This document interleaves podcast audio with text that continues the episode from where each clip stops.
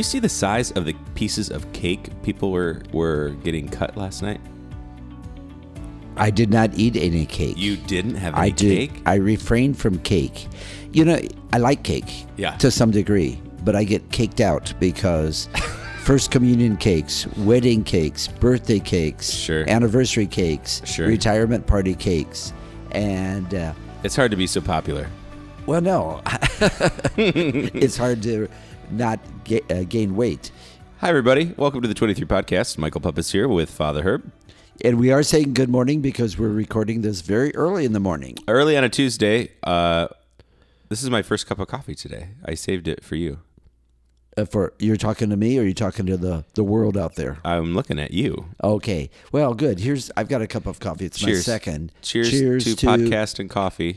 Podcast number 23 podcast number 152 06. 106 So, uh, anyway, back to the cake for a second. Last night we had a wonderful celebration of um, Marla's retirement here at the parish, and I was just laughing because most of the side pieces of cake were were very responsibly cut, but there was one piece that was very large, and it sat there most of the night. And- people did not cut their own cake there, there were wonderful servers who oh, they were did cutting great job. cake Yes, um, but I kept looking at that big piece of cake, going, "Don't touch it." it's it was beckoning you I didn't touch it. michael I resisted. michael michael But I did find a smaller piece of cake because I feel like that's what Marla would have wanted me to do. So I did it out of obligation of our friendship. I, I had a cookie instead there, I, I don't refrain from sweets i just refrain from, co- uh, from cake. I was able to use some of that the leverage when I got home yesterday from work uh, to get my children to behave. I was threatening them with not getting cake at Marla's party. So anytime that I can threaten my children with something, it works are you well. a, th- a threatener not in a violent way, just in a lack of cake eating way. cake eating way. anyway, it was it was wonderful, and uh, the the hall was full. We had a very short program, but I stood up on the stage and I suddenly looked out and realized there were, uh, all the tables were filled and people were standing against the wall. Yeah, it was really nice. I was thinking yesterday. Um, you know, I know we're, talking about the Holy Spirit today in honor of Pentecost, but I was thinking about if it weren't for Marla, really, you and I never would have met because She she was the connection. People somebody asked at one of the tables. I was sitting there afterwards, and they said uh, they wanted to know a little more of the story. And as I was trying to start the new parish, and I was still in Mansfield, and I was looking for somebody who could play music. hello. I tried uh, one or two people that I knew from my days in Bowling Green, and they were not available, nor could they refer me to anybody. They said that Weber. We worked with him before. We're not doing N- that no again. way, Jose. However, Marla said, and this was so funny. She sent me an email and she said, I don't even know his name. I heard him play piano once at a youth mass at St. Pat's or wherever. Yeah. And she said, I think I could get uh, his email address for you if you're interested. And I said, I'm interested. She sent it to me, and that was the beginning. I think the word you used was desperate, not interested. no, I was not desperate yet. But talking about you know talking about the role of the Holy Spirit, as I look back over um, the Holy Spirit's influence in my life, I really believe that that was one of those moments because, again, just a, a hair of the backstory of that moment. I had been called by the youth minister at St. Pat's, Katie, a good friend of mine. She was here last night as well. She's a parishioner, and um, the day of a mass, and said, "Oh, the piano player for mass tonight backed out. Can you come and play?" And I was in high school at the time, and I said, "Sure, of course, I'll be there." And it was that one mass that Marla happened to be at because it was like a closing mass for the CCD school year. Uh, and I came and I played and I left, never thinking anything of it. And two years later, had I not been at that one place, That's how Broadway stars are discovered. They're in one little scene in one little community theater, and somebody happens to be in the audience. really? No, Oh, I, I was gonna say it's not that simple. I, I- I didn't think it was that simple, but um, so I'm thankful to Marla, and it, you know, it's been good 14 years. It's it's um, it's funny. It's it's kind of emotional seeing kind of the first of our core group, our original core group, moving on to the next. Do we still have that photo of the four of us standing in the field? Yeah, Before, after the property was bought, but before anything was built, before there was a, parish life center, before excavators had come, the four of us came out here, and somebody took a picture of us standing in the field. yeah. I don't. We were out standing in our field. I don't even know who took the picture. Do you? I don't remember that, but there were all four of us: Yeah. Tina, Marla, yourself, and my Must, and me. must have been the Holy Spirit. Oh yeah, and the the Holy Spirit takes good pictures. Have you seen any sunrises or sunsets recently? That's true. Uh, as I was walking in this morning, there were two birds. It looked like a mama bird and a baby bird. I'm ju- I'm doing that based on size. I could be wrong, uh, but they were right up on the back tower of the church, singing their hearts out towards the the sun. And I thought that's a pretty good way to start a That, day. that's a great way. So that's what you're doing too. Okay, let's sing our hearts out to the Holy Spirit. All right. Let's back up a little bit. Last week we had the ascension of the Lord, which is wonderful. And the 50th day after Easter is Pentecost. Pentecost existed before Jesus. So Pentecost is not just a Christian word, because even in the Acts of the Apostles, it's it starts off when the time for Pentecost was fulfilled. For the Jews who were in Jerusalem, uh, it was the 50th day after uh, Passover. So, what was the significance of it, though, in the in the Jewish faith prior to what we know it as? You know, if I were teaching a class of theology in high school and I said, that's really a significant question. And if you do some research and write a report, you get extra credit. So, I need to do some research and write a report. yeah. What's my extra credit? I'll let you be on next week. Okay, it's kind of you. But uh, I, let's read from the Acts of the Apostles because this is the account of Pentecost. And then we'll read from the gospel later on. But just like last week, I said the real account is in Acts of the Apostles for the ascension, and the gospel is uh, more supportive. Sure. Do you want to take it on? This has a lot of fun. Why don't you do the first part? I get to do the second part because I love all these these names. All right, you always take the fun part, but that's fine. But but you know I don't get to read it in church because it's read by a lector. That's true. So this is my opportunity. And just for for point of clarification, we are in Acts chapter two now, so we're following not maybe immediately, but we're following the ascension account chronologically now in the book of Acts. Yes, we had been reading from Acts of the Apostles all through the Easter season, and we got we did get farther into the Acts of the Apostles. Now we're jumping back to the first two chapters. This is chapter two, verses one to eleven. And here's Michael. When the time for Pentecost was fulfilled, they were all in one place together. And suddenly there came from the sky a noise like a driving wind, and it filled the entire house in which they were. Then there appeared to them tongues as of fire, which parted and came to rest on each one of them. And they were all filled with the Holy Spirit, and began to speak in different tongues, as the Spirit enabled them to proclaim. Now there were devout Jews from every nation under heaven staying in Jerusalem. At this sound, they gathered in a large crowd, but they were confused because each one heard them speaking in his own language. They were astounded, and in amazement they asked, Are not all these people who are speaking Galileans? Then how does each of us hear them in his native language? We are Parthians, Medes, and Elamites inhabitants of Mesopotamia, Judea and Cappadocia, Pontus and Asia, Phrygia and Pamphylia, Egypt and the districts of Libya near Cyrene, as well as travelers from Rome, both Jews and converts to Judaism, Cretans and Arabs. Yet we hear them speaking in his own tongue of the mighty acts of God. We Well- hear them speaking in our own tongues of the mighty acts of God. Isn't Well- that cool? Well done. Thank you. Uh, I always want to. I always want to read that.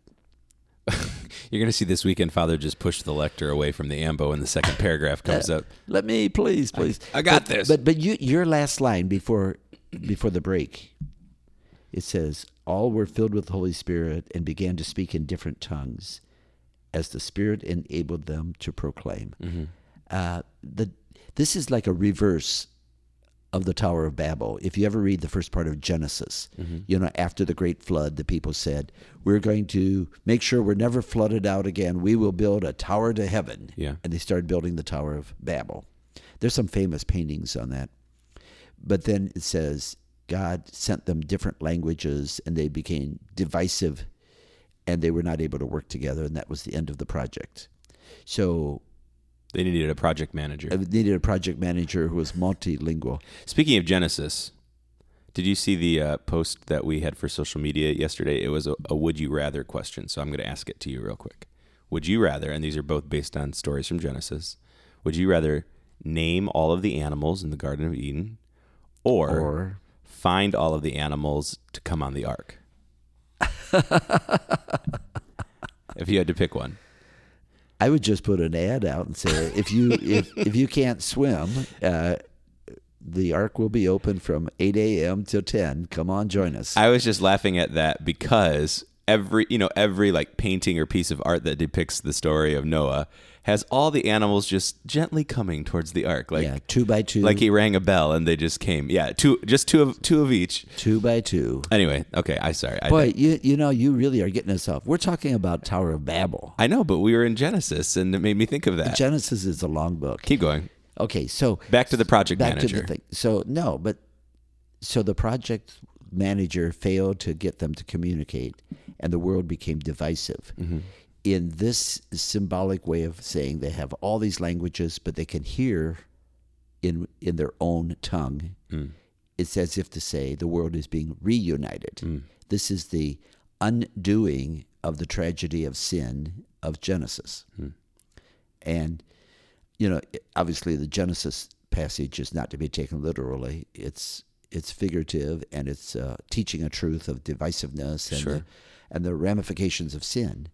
But here it's this it's the same type of thing of saying the power of the Holy Spirit is to unite. And that's been my meditation so far this year about the Holy Spirit activates people, it energizes people, gives them courage. The, those two images Yeah. uh, that you read, one is a wind and one is a fire. Wind and fire, those are powerful, powerful images. and powerful forces. I mean, we can we've seen the devastation and destruction from both. Did Did you see the pictures I, I just put in the bulletin last night after you were gone home? I was gonna, I was gonna say, I no, I haven't Okay, because the uh, this week at, at Mass, after Mass, we're having a collection for the Catholic Charities of the Archdiocese of Cincinnati, going through our own Catholic charities Mm-hmm. uh, to help them in their work with the people of Dayton and uh, Celina Mm-hmm. uh, rebuild after the tornadoes. Well, I asked my nephew who lives in the Dayton area to get me some pictures. So he went out Sunday afternoon and started taking photos. And he's a pretty good photographer. So I published a whole page of pictures in the in the bulletin. And that that will be this coming week, June 9th. cool. And I look at these and I thought they're just the houses you can't. Now some you could see they could re, be rebuilt Sure. but many of them they're gone. And the one that hit me most was where the whole side of the house collapsed right on top of a beautiful new car. Aw, that's unfortunate. It was very, very. It hurt me. I mean, it's like it really. It was like right in, uh, like a, a, a kick kick into the stomach. As we're talking about uh, wind and fire, I think about some of the images of fire, especially with like wildfires and things like that. As I was just well, remember last summer, all those fires, last fall out in California. Yeah, and I was thinking of um, I just wrapped up watching with our kids the Our Planet series on Netflix, and it's a, a nature documentary and uh, really beautiful images of plants and animals from around the world. But they were talking about um, wildfires, and what I what I noticed was obviously when this kind of stuff happens, it is it completely changes the landscape that it um, affects. So you cannot be unchanged by its presence. However, in the case of wildfires, the forests need fire sometimes to be able to produce new life after the fire has ended To to some degree. to some degree. Yes, a, a normal traditional wildfire before the last few years. Last few years, the wildfires are so much more extensive and doing so much more damage, partly because of the dry conditions, but also partly because people are, have been invading into the forest area to live. Sure. So all these homes are being lost as well. Sure. But the image that was in my mind of, of this, particularly in relation to Pentecost, was because of fire, Yeah. it changes something and then new life comes as a result of it. And that is exactly what happened on Pentecost. Yes, it, it it's a change, and that's a powerful image of the Holy Spirit. Probably um, not as passive as the image of the the dove. You know, we have the image of the dove in Scripture as well, uh, image of the Holy Spirit. which is probably one that many people think of. In fact, that's probably the one that's on the bulletin cover this weekend. It it is, but there's some fire around it. yeah. And maybe a little wind. I'll blow on. I'll, we'll blow on people as they come into church. as you, oh, it sound like Darth Vader. Oh, oh. I can see the Google reviews now. They were breathing on me when I came into their church. I'm never going back again. Speaking of breathing on, the, the we have the image of wind in Acts of the Apostles. yeah. The gospel also has breath. So let's jump to the gospel reading. John chapter 20. Now there are there's a couple of options this week, so let's uh, let people know what we're doing. We are doing John chapter 20 for the gospel this weekend. Now, this should sound very familiar because we read it six weeks ago. We read the, the long form the Sunday after Easter. This is the short form. Jesus, it's the evening of the first week, in other words, Easter Sunday, That day. that day, and Jesus appears to the apostles in the locked room. That's when Thomas was not there. And says he breathed on them, received the Holy Spirit. So we're using the same section. I think it's good to make the connection again between Pentecost and Easter. Yeah. There, you know, we divide up the year too much sometimes. Sure. So uh, why don't you read it since you're sitting there just drinking coffee anyway? Just sitting here waiting for 23 minutes to go by. On the evening of that first day of the week, when the doors were locked, where the disciples were for fear of the Jews, Jesus came and stood in their midst and said to them, Peace be with you. When he had said this, he showed them his hands and his side. The disciples rejoiced when they saw the Lord. Jesus said to them again, Peace be with you. As the Father has sent me, so I send you. And when he had said this, he breathed on them and said to them, Receive the Holy Spirit. Whose sins you forgive are forgiven them, and whose sins you retain are retained. Now, I know a lot of people will say, well, when is the truly the first time they receive the Holy Spirit? You know, you ask that question, but I don't think a lot of people do. oh, lots of people do. Lots of people They that submit you associate with, people I associate with, don't worry about that. Those scholars that you hang around all those with. people want to pinpoint one particular time the Holy Spirit came upon them. And you asked me the question in podcast number 87. That's not true. That's not true, but you did ask me at one point, when did the Holy Spirit come upon them? Was it when Jesus appeared right after Easter or was that Pentecost? And the answer is yes. Well, and I, I love bringing it up every time Because it's so important to our our belief in how we celebrate the sacraments in the Catholic Church. You know, people will say, "Well, when you when you receive confirmation, you receive the Holy Spirit." Well, that's not true because you receive it when you were baptized. And so it's not just, well, this happened in the Gospels and doesn't relate to us now. It's that the Holy Spirit is an ongoing force in our lives constantly. Yes, it, it- the Holy Spirit continues. But let's let me go back to the image that I wanted here when I said let's read this because of the image of breath. So instead of the strong wind Yes. that we have at Pentecost in the Acts of the Apostles, here it's the breath and the wonderful image of breath. Uh, have you ever had to give uh, artificial respiration to someone? Just to the them just to the dummy in the practice class. in the practice. So Yeah. Who are you referring to as the dummy? I think you were there. the actual dummy, the the, the the yeah, the, the one on the floor. yeah. Okay. So breathing in, and I've always thought that's one of the most beautiful things you can do is give my breath into somebody else's lung and help fill their lungs so that they can they start breathing again. That's great. It is. It's a beautiful image. I hope they brush their teeth first. That's all I'm saying. Sorry, don't save me. Brush your teeth and then come back. Uh, you know what? if I'm ever on the beach, if I get caught up in a, a, a undertow and then the, the waves blow me, throw me up onto the beach, and you just happen to be walking by, Yeah, do artificial respiration. Uh, Don't ask ten questions. I'll carry Listerine with me at all times. okay, but isn't that uh, so? He breathed on them, and it, it is a wonderful image. It's that whole image of life. The Holy Spirit is about life. You know, who died? Jesus died on the cross, came to life. But in many ways, the apostles were dead. They were, uh, they were inactive. They were petrified. They were hiding behind a locked door. They were afraid of everything. And so he breathed the Holy Spirit on them. And not only breathed the Holy Spirit, said, receive the Holy Spirit, breathe the, the, the breath, but receive the Holy Spirit. And he also said, peace be with you. Peace is a sign of the Holy Spirit. Well, you're talking. You're talking about in your homily last weekend about you know our in- the mission field that when we were called to take the word out, um, you know, there's a lot of divisiveness uh, and evil conflict in the world. Uh, and this is such uh, a beautiful image of peace that you know I think we have to recognize more and more that God is present through the Spirit constantly in our lives, but we need to be more attuned to it and, and see the direction that the Spirit is calling us to. Not only more attuned, but avail, I use the word avail. We have to avail ourselves to the Holy Spirit. In other words, like say, Lord, work in me. God, work through me. Yeah. In other words, we cannot be obtuse and just stand like a, a plank of wood. Uh, we have to just open ourselves up and just say, Lord, come on in.